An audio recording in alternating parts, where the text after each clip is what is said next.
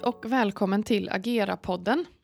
I den här podden så tar vi på Agera Värmland upp frågor inom eh, områdena mänskliga rättigheter, demokrati och diskriminering. Och idag så ska vi fokusera på en av de sju diskrimineringsgrunderna, nämligen funktionsnedsättning. Eh, och idag så är det Nina Karlsson Norman, vår jurist och handläggare här på Agera Värmland och jag, Beatrice Högå, som är med i podden. Och när det gäller funktionsnedsättning så eh, är det, om vi tittar på Diskrimineringsombudsmannens statistik över anmälningar om diskriminering, så är just funktionsnedsättning den vanligaste diskrimineringsgrunden som anmälningarna rör. Så Nina, jag tänker att vi tittar på det här funktionsnedsättning som diskrimineringsgrund. Hur beskrivs den i lagen? Hur är jag skyddad eh, utifrån den diskrimineringsgrunden? Mm. Funktionsnedsättning definieras ju i diskrimineringslagen eh, och där står att varaktiga fysiska, psykiska eller begåvningsmässiga begränsningar av en persons funktionsförmåga som till följd av en skada eller sjukdom fanns vid födseln har uppstått därefter eller kan förväntas uppstå. Ehm, och med varaktig begränsning så menas inte övergående eller tillfälliga funktionsnedsättningar. Eh, och ser vi till rättspraxis så är det 12 månader som man har kommit fram till gäller som någon sorts tidsram. Och det finns eh, inget krav på en diagnos för att det ska anses vara en funktionsnedsättning. Eh, utan det är själva förekomsten av en begränsning av funktionsförmågan som, som avgör helt enkelt. Mm. Så det här blir alltså att ett brutet ben kan inte ingå under funktionsnedsättning. Eh, men till exempel så skulle då, för om vi också blir lite liksom konkreta i det, så mm. då kan det handla om som varaktiga fysiska, det skulle kunna vara en person som, eh, som har rullstol mm. till exempel. Mm. Eh, eller en neuropsykiatrisk funktionsnedsättning. Så, och det kan ju mm. då vara alltså, autism till exempel. Eh, mm, precis, så. också diabetes eller dyslexi eh, som andra exempel. Mm. att man har hörapparat. Precis. Men också och 12 månader så gör det att eh, det skulle kunna vara eh, en utmattningsdepression till exempel då, som mm. sträcker sig över en, mm. en längre tid som också ger eh, någon form av begränsning. Ja, det skulle person. det kunna vara. Mm. Um, och sen har jag väl egentligen inte sett något rättsfall på, på, på just det. Mm. Um, men utifrån vad lagen ställer för krav så skulle det mm. absolut kunna vara det. Och det finns ju en hel del olika eh, funktionsnedsättningar som, som man är lite osäker på för att det inte har prövats men som mycket väl skulle kunna omfattas av lagens skydd. Mm. Just det. Mm. Ja, men då, då har vi liksom ringat in ändå vad, vad är definitionen av den här diskrimineringsgrunden. Mm. Sen har vi ju eh, de olika formerna av diskriminering eh, också, där ju eh, ja, helt enkelt på vilket sätt kan diskriminering ske då? Eh, mm. Och för att liksom ge lite exempel, jag tänker att vi tittar på det här med liksom direkt diskriminering då eh, och kopplat till funktionsnedsättning. Vad finns det för, för exempel där, rättsfall till exempel, som, mm. som vi kan titta på? Mm. Um, och direkt diskriminering handlar ju om någon form av orättvis behandling jämfört med hur en annan person i en jämförbar situation skulle ha behandlats eller har behandlats. Uh, och här behöver det inte finnas en, en verklig person eller en verklig situation att jämföra med. Uh, utan man kan faktiskt utgå ifrån hypotetiska uh, situationer för att göra en jämförelse. Mm. Men det handlar i grund och botten om att lika fall ska behandlas lika. Eh, och om man inte behandlas lika så ska det finnas en saklig grund för det. Mm. Det vill säga det får inte eh, finnas en koppling till funktionsnedsättningen. Mm. Det får inte ligga till grund för en eh, särbehandling. Just det. Så, ja. Eh, men för att ta lite exempel på rättsfall eh, så har diskrimineringsombudsmannen eh, stämt en restaurang, det var 2014. för där nekades en person i rullstol som tillsammans med sin personliga assistent besökte restaurangen nekades beställa alkohol till maten. Restaurangpersonalen uppgav att det här gjorde man för att man ju inte visste vilken medicinering personen i fråga tog eller hade. Så här fann man ju då att det var en form av direkt diskriminering för så hade man inte behandlat någon som inte hade haft rullstol. Just det. Eh, så, så resonerade man där. Mm. Eh, man träffade en förlikning. Så det prövades inte i domstol men det drevs ju då av, av diskrimineringsombudsmannen. Mm. Så det är ett exempel på hur det skulle kunna se ut i, i restaurang till exempel mm. eller i, i, butik och, och, varor och tjänster. Just det. Som det heter i lagen, då, det området. Mm. Eh, ser vi till arbetsliv så skulle det kunna handla om att man nekas anställning eller inte ens får komma på intervju och att det här har med funktionsnedsättningen att göra, alltså att arbetsgivaren eh, beter sig på det sättet utifrån funktionsnedsättningen och inte utifrån att man kanske inte skulle klara av jobbet. Mm. Eh, så där finns det också ingen saklig grund utan eh, ja, det bygger på, på något annat. Mm.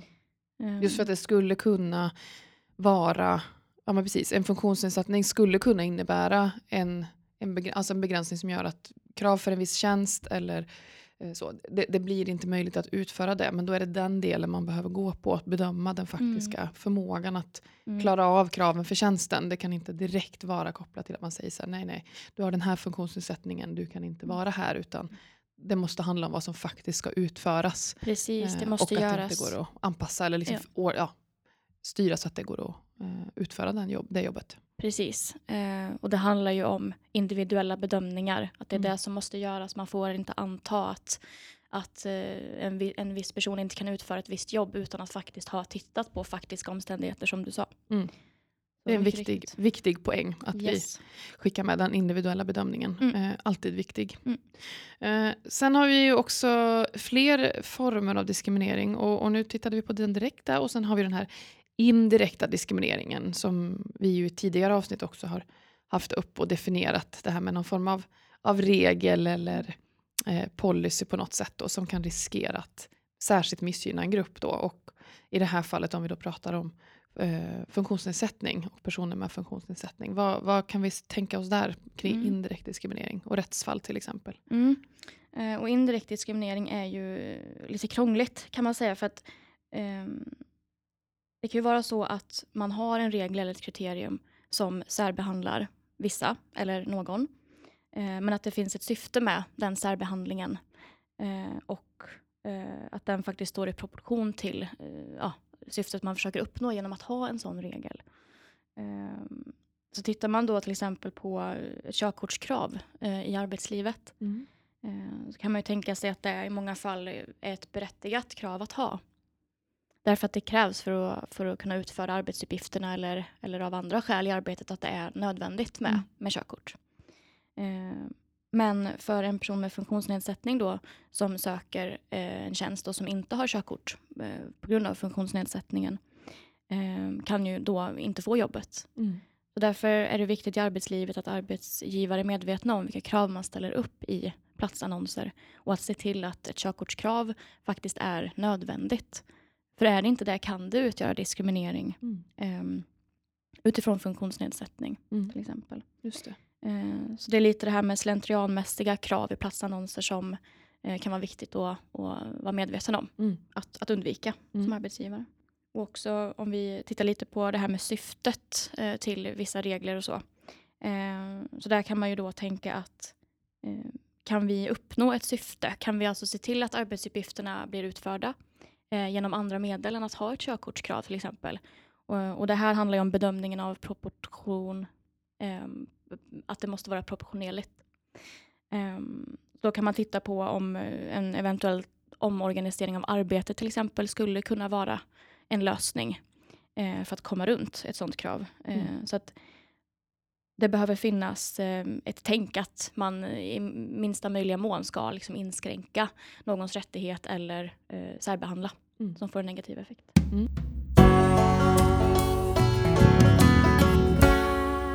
Så då har vi tittat på det här med direkt och indirekt diskriminering som då är former av eh, diskriminering och hur det kan se ut och kopplat till funktionsnedsättning.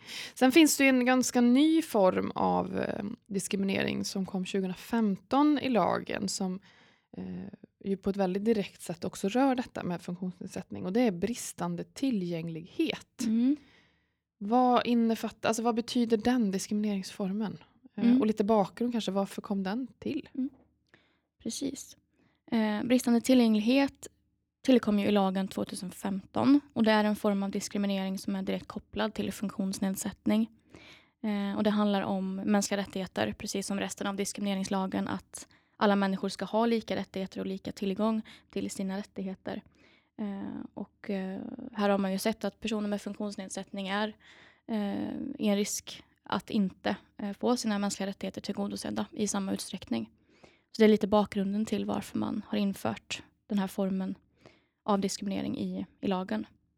Eh, men det är en diskrimineringsform som innebär att det kan utgöra diskriminering om en verksamhet på förfrågan av en enskild inte vidtar skäliga åtgärder eh, i anpassning då utifrån en persons behov på grund av funktionsnedsättning. Mm.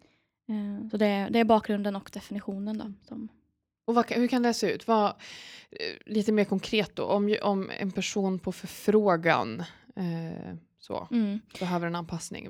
Om vi tar något konkret exempel där. Mm. Det skulle kunna handla om att en person besöker en butik till exempel där den fysiska framkomligheten är begränsad. Så personen kanske ber personalen om att flytta på varor eller på annat sätt göra vägen framkomlig. Mm. Eh, så där skulle det alltså kunna utgöra diskriminering om butiken inte tillgodosedde eh, den förfrågan. Mm. Eh, så i många fall så handlar det om relativt eh, enkla åtgärder mm. kan man väl säga. Ehm, och det finns också, ehm, eller som det står i lagen, så står det att det handlar om skäliga anpassningsåtgärder. Och det här med skälighet har man ju tittat lite grann på. Mm. Eh, det har inte prövats eh, särskilt mycket, så vi har inte jättemycket att gå på egentligen. Mm. Men man har kommit fram till att det många gånger handlar om eh, krav på enklare tillgänglighetsåtgärder. Mm. Som ett exempel kan nämnas eh, en person som var döv som sökte en lärartjänst på ett universitet. Ehm, och där skulle åtgärder för tillgänglighet för den här personen uppgå till en kostnad på 750 000 kronor, tror jag det var inklusive sociala avgifter för arbetsgivaren. Eh, men personens lön skulle handla om 500 000 kronor per år. Eh, så där upp, upp eh, eller där steg ju kostnaderna, översteg ju helt enkelt mm. Eh, utbetald lön. Där ansåg man att det då inte var skäliga åtgärder det handlade om mm. i relation till bland annat kostnader. Så det kan vara en, sån, det är en en punkt då att det, det, får inte vara för dyrt, men vad som är för dyrt vet vi egentligen inte helt skarpt. Nej, utan precis. det är fall till fall lite grann också i, ja. i, i den här frågan. Precis. Mm. Eh, alla omständigheter måste tas i åtanke vid mm. en bedömning, eh, vilket gör att vi inte kan säga så mycket generellt. Eh, men att det i alla fall i, i lagens kommentarer och så står enklare åtgärder. Just det. Av olika slag. Och nu, den här är ju ganska ny som sagt den här eh, diskrimineringsformen. Mm. Så, vad, har det prövats någonting? Finns det några rättsfall eh, som ändå har fastslagit när det har rört sig om bristande tillgänglighet? Mm. Bara för att nämna några fler exempel kan man ju säga att i, inom utbildningen så handlar det väl om eh, Eh, eller har handlat om till exempel att eh, lärosäten installerar teleslingor, hörslingor, använder mikrofon i, i lärosalar eh, och liknande. Eh, men det finns eh, ganska nya fall som kom i eh, slutet av 2019, förra året, som har rört eh, elever med dyslexi och deras rätt till eh, hjälpmedel i undervisningen. Eh, och I de här fallen, då, som är ett tretal fall som faktiskt har fått olika utfall i domstol, så har det handlat om att de här hjälpmedlen skulle få användas också under nationella proven. Mm. Eh, för där står det i Skolverkets riktlinjer att Eh, man inte får använda eh, samtlig, samtliga hjälpmedel som har använts under vanlig undervisning. Mm. Så det är alltså det här som har prövats. Ja, I Örebro den 14 november så prövades frågan av, eh, om eh, hjälpmedel som tillgängliga åtgärder vid nationella proven. Eh, och där kom domstolen fram till att det utgjorde diskriminering att inte eh, tillåta eleverna använda ordinarie hjälpmedel vid nationella proven eftersom att eh, man annars inte skulle hamna i en jämförbar situation med andra elever. Eh, och skolan hade också eh, tillåtit vissa former av hjälpmedel men då inte gjort de uppgifterna i nationella proven till betygsgrundande. Och även det ansåg man var diskriminerande eh, i form av bristande tillgänglighet. Och skolan hade också argumenterat att det inte är möjligt att testa det som provet ska testa, alltså läsförståelse. Eh, för att den här eleven då hade fått texten uppläst under vissa delar av provet. Mm. Eh, så här verkar det som att man utgår ifrån att alla människor eh, lär sig och tar in information på samma sätt. Mm. Kanske via, via att läsa text. Eh, men den här eleven eh, uppgav ju det att han läste via öronen mm. genom att få höra mm. texten. Mm. Um, Så där kan man ju se att det finns kanske en, en norm för inlärning och att den faktiskt inte gäller för alla. Mm. Eh, Och i det här fallet så, så utgjorde det bristande tillgänglighet att inte tillgodose. Eh, Men som sagt så finns det också rättsfall som har, eh, där utfallet i domstolen har varit tvärtom. Att man har funnit att det inte var diskriminering i form av bristande tillgänglighet. Eh, Och det, det var ett fall som kom några dagar innan det här fallet i Örebro. Så att det är inte helt enkelt eh, och man har lite olika syn på. Man tänker att domstolarna borde eh, komma fram till samma sak, tänker man, om, Ja. om situationerna är Mm. eh, likvärdiga. Ja, precis. För skillnaderna i de här fallen var väldigt små, Mm. eh, så vitt jag har sett. Mm. Så det är svårt att veta eh, faktiskt på vilka grunder man, man eh, kom fram till helt olika resultat. Mm. Jag tänker att det är värt att, och, eh, att du berättar kanske lite grann också om det här fallet som jag känner till, som, eh, Mhm. som var i, alltså i Malmö. Mm. Eh, som ju inte rörde nationella proven, men som däremot blev en ganska spännande dom där kring bristande tillgänglighet och stöd i Mm. undervisningen.